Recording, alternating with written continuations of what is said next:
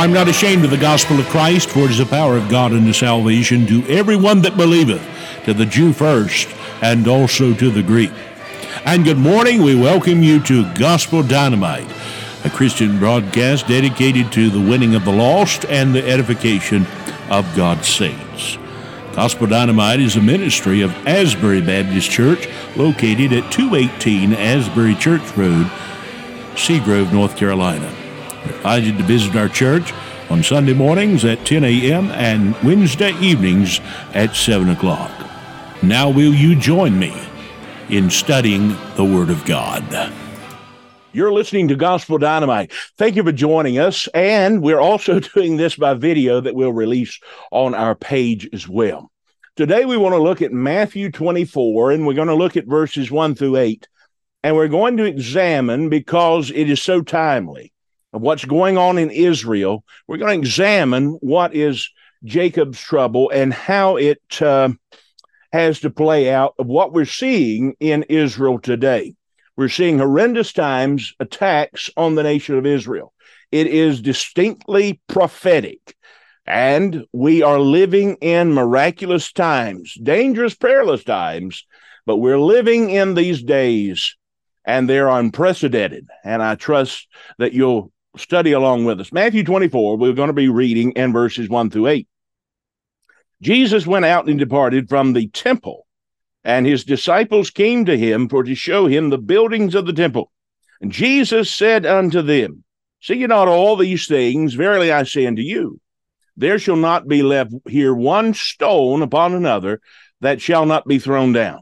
And as he sat upon the Mount of Olives, the disciples came unto him privately, saying, Tell us, when shall these things be? And what shall be the sign of thy coming and of the end of the world? And Jesus answered and said unto them, Take heed that no man deceive you. For many shall come in my name, saying, I am Christ, and shall deceive many. Now, I want to stop right here because when the disciples actually ask our Lord, When shall these things be? Jesus did not give them a timeline. Jesus did not give them something to look for in history, so to speak. But he said, Take heed that no man deceive you. The implication is rather clear. Jesus is telling his disciples, and yea, telling us, take heed lest no man deceive you. The implication is there will be mass deception coming. There is mass deception coming. Get that in your mind. Mass deception.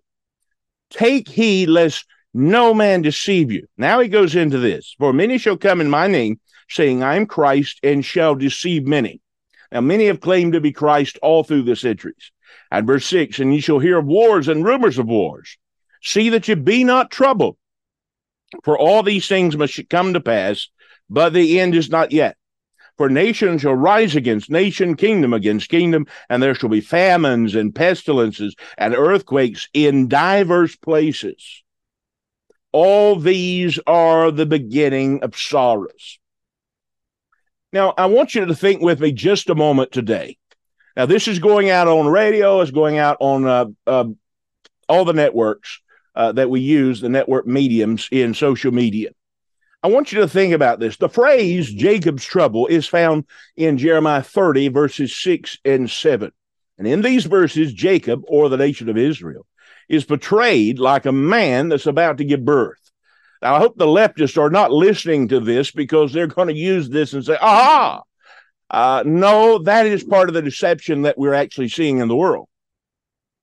Symbolism is devised in Scripture to show us what God wants us to know because we cannot understand the infinite wisdom of God. And he so uh, so the the nation of Israel is portrayed as a man who's about to give birth, and this man is suffering great pains. He's bound or bowed rather in agony. Now the Bible tells us that there are no days to compare with those that Israel must endure. However, in verse 7, it shows us that the, the nation of Israel be, will be saved. I want to say this from the onset. There may come a time when there is never an England or a Syria, and God forbid, never an America. But there will never come a time based upon the word of God and the promises of God that there will always be a nation of Israel. So I want you to, I want to share two major reasons this morning that why there's going to be a time that we find in the scripture as the tribulation. Now, first is going to be to punish the Gentile nations. Romans chapter 1 and verse 18, 2 Thessalonians chapter 2, verses 12 and 13, Revelation 19 and verse 15. For thousands of years, men have spurned the call of God to repentance and salvation. During the tribulation period, God will visit wicked humanity with the fruits of their own sin, and he will bring divine judgment. Secondly, it's to purge the people of Israel. Ezekiel chapter 20, verses 27 through 38, Zechariah 13, verses 8 and 9, Malachi 3 and verse 3. The nation of Israel rejected the Messiah as having part in his death. And God will use the terrors of the tribulation to prepare Israel for the return of the Lord Jesus Christ. Now, when Jesus Christ returns to the earth, Revelation chapter 19, in great power and glory, he will be met by a believing remnant of the Jewish people. Again, the Abrahamic covenant is just as valid today as it has ever been. And by the way, there is no verse in the Word of God, there is no substantive verse or proclamation by God that the church, the bride of Christ of the New Testament, ever replaces Israel. We do not teach nor believe in replacement theology. God will always honor Israel, and he has a plan to this day for the nation of Israel. Now, these people, if Jesus returns in their lifetime, will face many things, and we're going to uh, discuss, some of those things in the course of this message.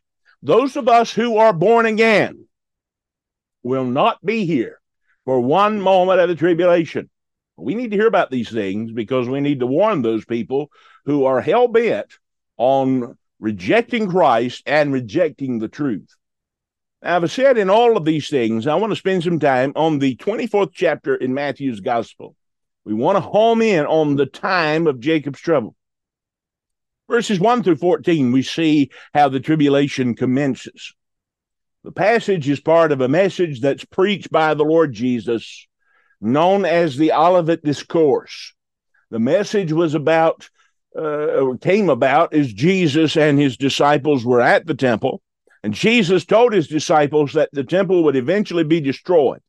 That intrigued these men, and they wanted to know more details, and that's found in verses one through four.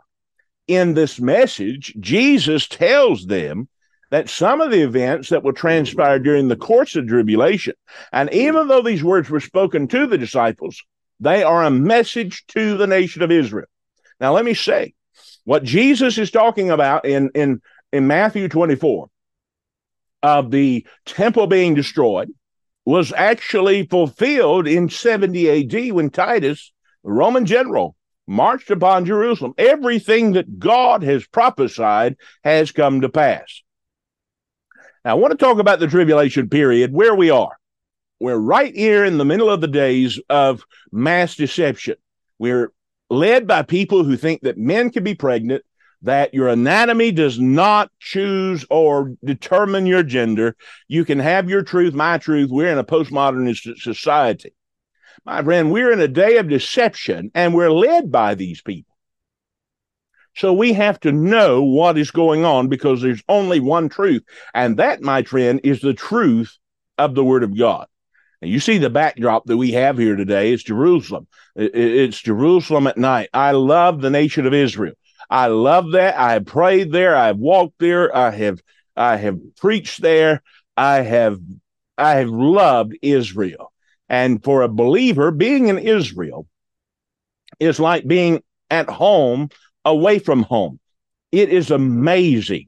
The moment the plane touches down in Israel, a wave of emotion comes upon you. And it's as if you're home. And it is amazing. It is amazing. We go in verse 5 of chapter 24 and verse 11 as well. We see there's going to be spiritual deception.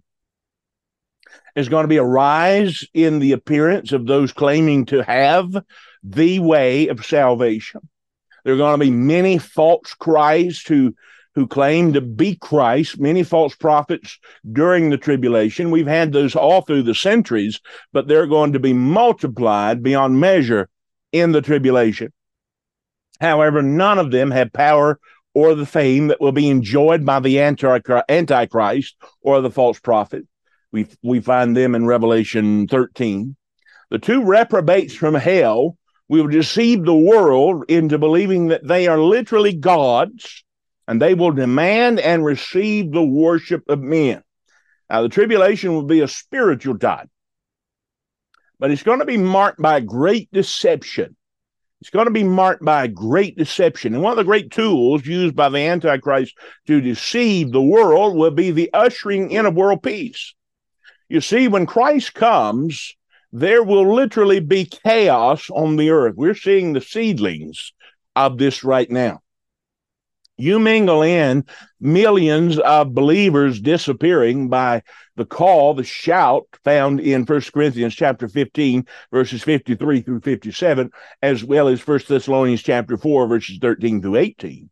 You mingle in the disappearance of people, and you're going to see total chaos beyond what we're seeing in the world today. In this chaos, there will be a man who will step forward with great oratorical skills, we find in Daniel we also find that he's not going to have any desire of women. He's not going to be distracted by anything. He's not going to be someone who regards uh, the God of his fathers. That is, he's not going to regard or show any allegiance to anyone in a religious system except himself. And we're also seeing this manifested in this time. Now, Revelation chapter 6 talks about this man coming on the sea Verses 1 and 2 describe him as a man who comes with a bow but no arrow. He comes not to make war, but he comes as a man of peace. He's coming as the man, the superstar, the superman, with great oracle, oratorical skills, with the man with all the answers economically, spiritually, emotionally, nationally, internationally as described in Revelation 6 and 2 and, and Daniel chapter 8 and verse 25. We've seen men like this before, but not on an international level. Everyone my age and older remembers Jim Jones, Sun Myung Moon, David Koresh, and we could go on and on. False prophets have always abounded, but the crazies are going to crawl out of the woodwork like you've never seen in the tribulation period. Now, verses 6 through 13, we see social devastation. Because of our time limit and constraint, we do not have the time to read these scriptures. You do that on your own. I'm going to point out some highlights of what we see in these verses. In verses 6 through 13 of Matthew 24, we see the tribulation period is going to be marked by an increase of instability of society we're given pictures here, and these pictures are made clear in Revelation 6 and verse 4. The rider on the red horse. There's going to be an increase in anti Semitism and persecution aimed at the Jewish people. We're seeing that today. This is found in verse 9. It's also found in Daniel chapter 7 and verse 25. Why has the world always hated the Jewish people? Well, the world has always hated the Jewish people because Satan has always hated the Jewish people. There's always been enmity between God and Satan. And God chose the Jewish people to introduce his son Jesus to the world. No matter what you say or think, no matter what people think, the chosen people of God are the nation of Israel. And God will always protect the nation of Israel. The world's political scene is becoming increasingly unstable. That's an understatement. Small nations are ruled by unprincipled men with now nuclear capability. We in America are led and ruled, if you want, might as well say that in many regards, by people who are godless, who will not respect not only our treaties, our constitution, but certainly do not respect our alliances with people like the nation of Israel. Economic pressures are forcing countries to seek uh, resources uh, beyond their borders for their simple survival. The world is poised for war. And there's a marked increase of hatred towards the Jewish people in today's society. One thing we have to notice is that just this past weekend, the Russians have come out and said they need to have a ceasefire with Ukraine and they need to focus every international country, every international community needs to focus all of their energies toward Israel. Ironic because in Ezekiel 37, 38, and 39, God says that there will be a time that he will use hooks in the jaws to pull and draw Russia into the Middle East for a war known as Gog and Magog.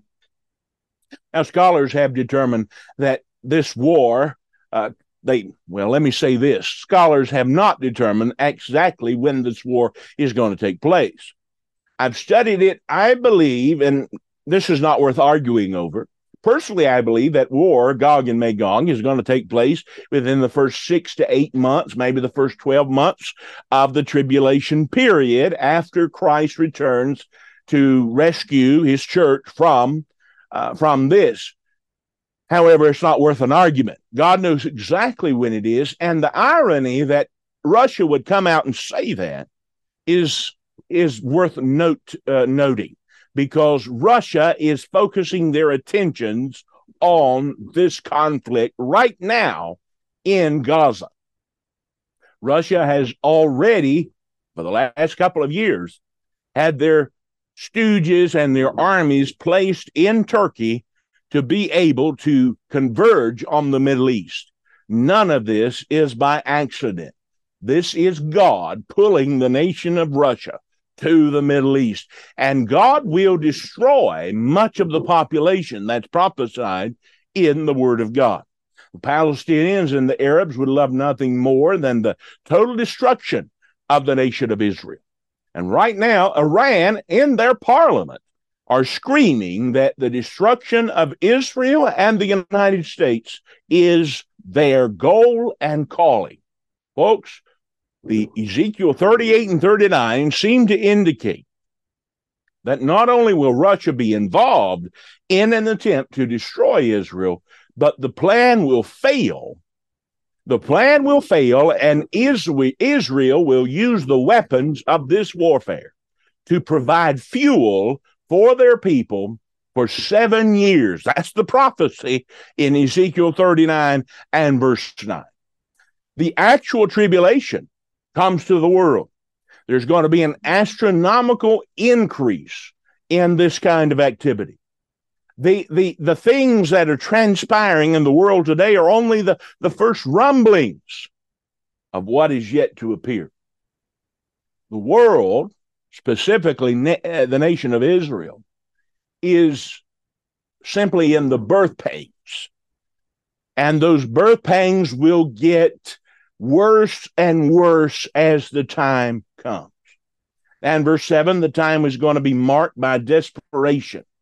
Desperation. According to this verse, there's going to be famine during the tribulation period. We're already seeing people using climate change as the cause to say that farmers need to stop their farming and raising crops because they're adding to the CO2 distribution in the world, which is what every climate alarmist is afraid of. This has become their religion. They believe that Mother Earth is being destroyed by CO2 carbon. Now, do I believe they actually believe that, or is there ulterior motives. I believe there's ulterior motives because they want the world to be crawled into submission. And that is the uh, whole plan of Klaus Schwab of the World Economic Forum. You will own nothing and you'll be happy about it. You're going to be nothing but subjects, subjects that they do not care about, subjects that they will simply ex- exterminate if you get in their way and fail to comply. I'm saying this because the irony of the preparation that the world is being conditioned to face in the tribulation period right now is very much alive. And so everything is coming into fruition. I want to say this is not the plan of the evil one. This is actually the plan of God.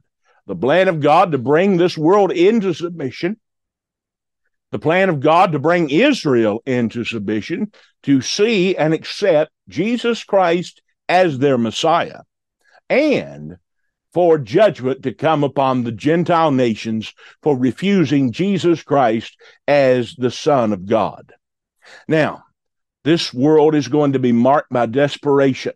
The black horse in Revelation chapter five, uh, 6, verses 5 and 6 speaks of the black horse and uh, that speaks of death. The balances refer to a careful rationing of food. In Revelation 6, verses 5 and 6, it denotes of a penny. A penny was a day's wages.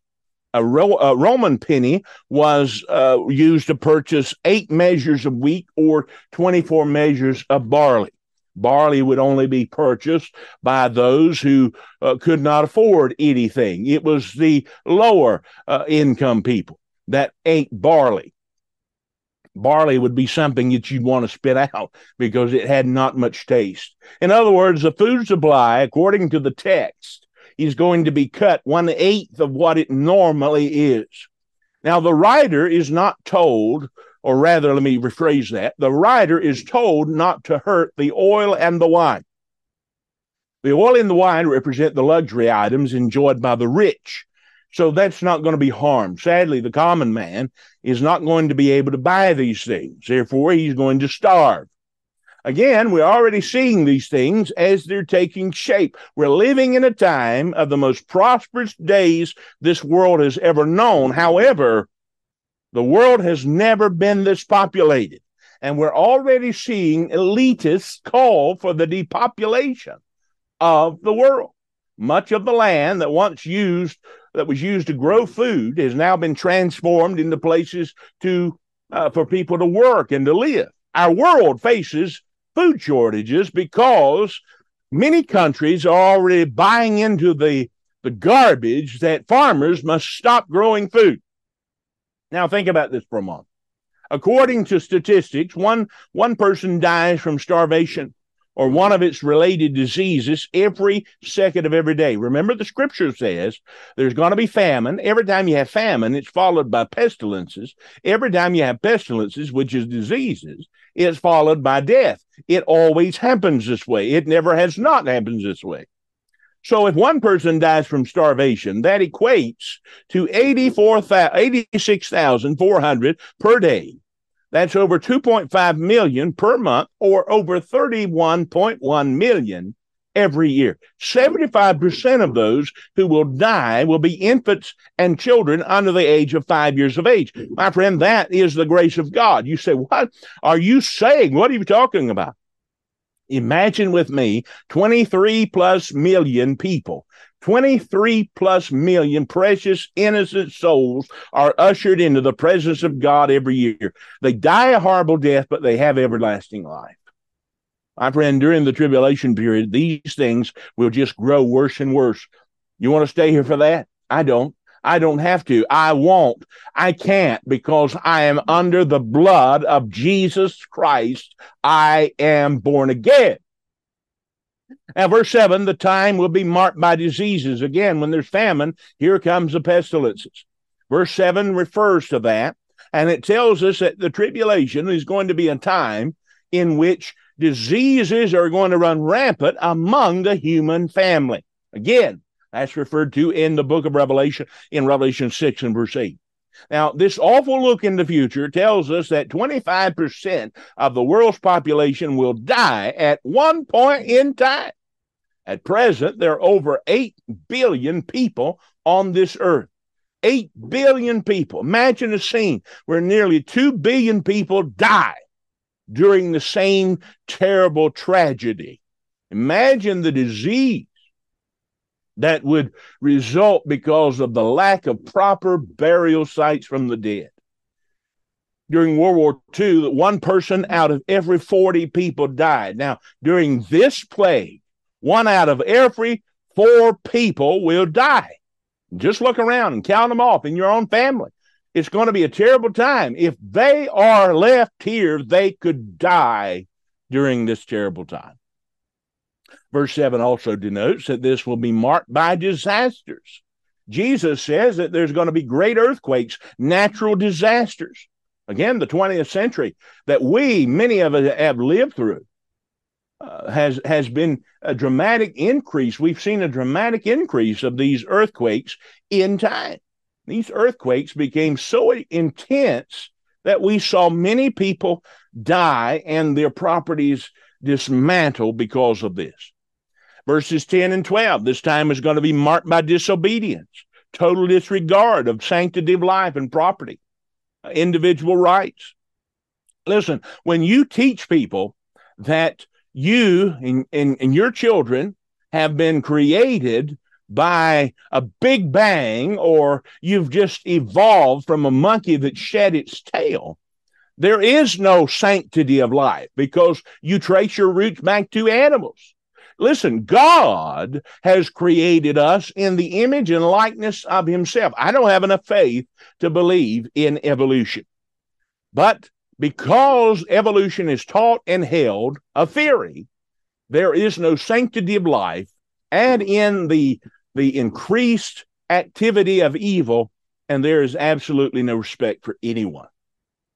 Verse 10 details that there's going to be betrayal and hatred. The verse seems to indicate that men will one day have no respect for one another. We're there now. Currently, the crime rate is beyond measure. Our borders are open at the southern border. It's no border at all. We have over 10,000 people entering every single day. And if something happens to America, just like is happening in Israel, our sheriff's departments, our police departments are going to be overwhelmed. And this, my friend, is going to happen all over the world. It's already happening. We in America has we have killed over 65 million babies by abortion. To say that God is mad at us is an understatement. We will face the judgment of God as a na- nation. Verse 12 speaks of wickedness and the love of sin. The tribulation will see an increase of man's attraction to and indulgence in sin. And after the church is removed at the rapture, all restraints of society will be removed. Will the Holy Spirit be here during the tribulation? In a general light sense, yes, because the Holy Spirit, as third person of the Godhead, is omnipresent. However, the Holy Spirit will not be actively working on God's behalf during the tribulation to restrain evil. Rather, he will unleash, not restrain evil, and evil will have its day. Now we must go on because, for sake of time, verse 14 is talking about a special declaration Thankfully, not all of the tribulation events will be bad. How do we go out on a positive note here? Well, we have to remember that even in the tribulation period, God remembers mercy. There are going to be two facets of the tribulation period in which God uses to give the gospel, to give the gospel. The Bible distinctly says that there will be factions of people who will preach the gospel of the kingdom. Why not the gospel of grace? We're in the dispensation of grace right now. We're preaching the gospel of the grace of God. These two factions will rise up and preach the gospel of the kingdom. That is, Jesus Christ is coming and he's coming soon. He's coming quickly. And we know that to be the case in Revelation 19. First, we see in Revelation 7 and verses 1 through 8, we see that God is going to raise up an army of Jewish preachers and he will seal them, he will protect them, and he will send them out to the world to preach, to teach about the Lord Jesus Christ. The world system, the devil, and the Antichrist will be powerless to stop these men from their appointed task. They are 144,000 Jewish evangelists going to preach the word and the preach the kingdom that Jesus Christ is coming. Then you have in Revelation 11, verses 1 through 12, you have the two witnesses. And these two mystery preachers are standing at the western wall outside the newly constructed third temple that, that will be constructed in the tribulation period. And they will preach the word of God. And all attempts to stop them will fail because God allows them to be slain at his timetable. They will be slain. The, body, the, the bodies of these two men will lie in the streets of Jerusalem for three days, and the Bible says that the world's going to celebrate their death. The Bible even denotes that gifts will be given. They will be so thrilled that they're going to be sending gifts to each other in praise of these men's death. It's going to be like Christmas because these men are dead. As the world celebrates their death, they will rise from the dead and they will ascend into heaven.